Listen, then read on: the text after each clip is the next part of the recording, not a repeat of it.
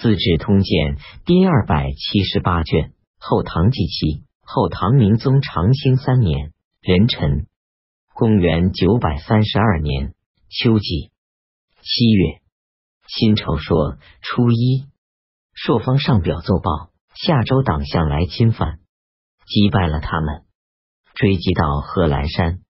己丑初九。加封镇海、镇东节度使钱元守中书令。庚寅初十，李存到了成都。孟知祥拜泣着接受后唐明宗诏书。武安靖江节度使马锡生因湖南连年大旱，下令关闭南越及境内诸神祠的大门。到底没有下雨。辛卯十一日，马锡生去世。六军使袁泉、潘约等迎请镇南节度使马锡范于朗州，而拥立他为主。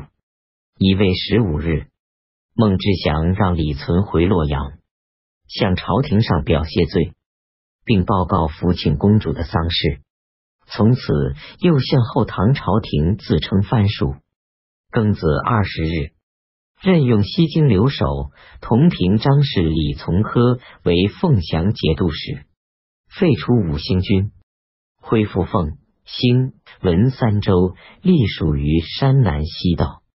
丁未二十七日，后唐命门下侍郎同平章事赵凤以同平章事衔，充当安国节度使。八月庚申十一日。荆南马锡范到达长沙，辛酉十二日承袭其兄马锡生的职位。甲子十五日，孟知祥让李浩为武太赵继良等五个留后起草表彰，请求朝廷封孟知祥为蜀王，行使莫书致命的权利，允许他自行委任将吏。同时为他们自己请求朝廷赐给节度使的金节。李浩说：“近来诸将攻取一方军镇，就占有其地域，现在又自己要求给予荆节府约以及您的封爵，这样职位轻重的权衡就都落在下属部众之手了。假如您自己请封，岂不更好？”孟知祥一下明白过来，便让李浩替自己起草表彰，请求施行墨书致命，可以补授缺额的两川刺史以下的官职。又上表请求朝廷任命赵继良等五个留后为节度使。起先，安重会图谋占取两川。自从孟知祥杀死李严，每次任命刺史。